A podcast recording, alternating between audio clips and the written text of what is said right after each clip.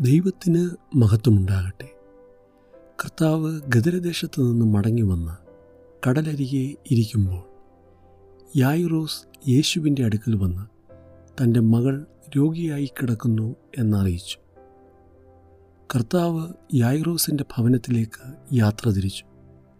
പന്ത്രണ്ട് വർഷം രക്തസ്രാവക്കാരിയായിരുന്ന സ്ത്രീയുടെ അത്ഭുതകരമായ സൗഖ്യം സംഭവിച്ചത് ഈ യാത്രയിലാണ്. മത്തായി എഴുതിയ സുവിശേഷം ഒൻപതിന്റെ ഇരുപത് മുതൽ ഇരുപത്തിരണ്ടും മർക്കോസ് എഴുതിയ സുവിശേഷം അഞ്ചിന്റെ ഇരുപത്തിയഞ്ച് മുതൽ മുപ്പത്തിനാലും ലൂക്കോസ് എഴുതിയ സുവിശേഷം എട്ടിന്റെ നാൽപ്പത്തിമൂന്ന് മുതൽ നാൽപ്പത്തി എട്ടും എന്നീ വാക്യങ്ങളിലായി ഈ അത്ഭുതം വിവരിച്ചിരിക്കുന്നു. പന്ത്രണ്ട് വർഷമായിട്ടുള്ള രോഗം അവളുടെ സമ്പാദ്യത്തെ കാലിയാക്കി.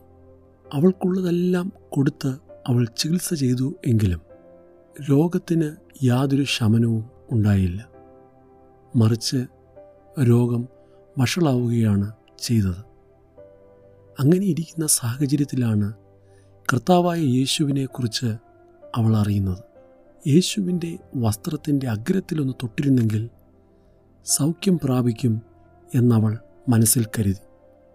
യേശു യായിറൂസിന്റെ ഭവനത്തിലേക്ക് പോകുന്ന വഴിയിൽ അവൾ വലിയ തിരക്കിനിടയിലൂടെ യേശുവിന്റെ വസ്ത്രത്തിൽ തൊട്ടു. ആ നിമിഷം തന്നെ അവൾ സൗഖ്യമായി.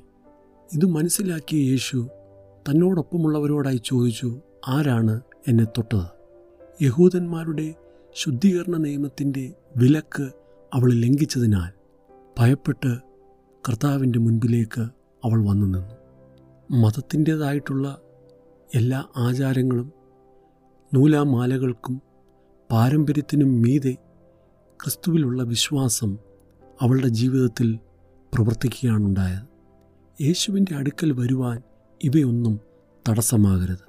യേശു അവളോടായി പറഞ്ഞു സമാധാനത്തോടെ പോക.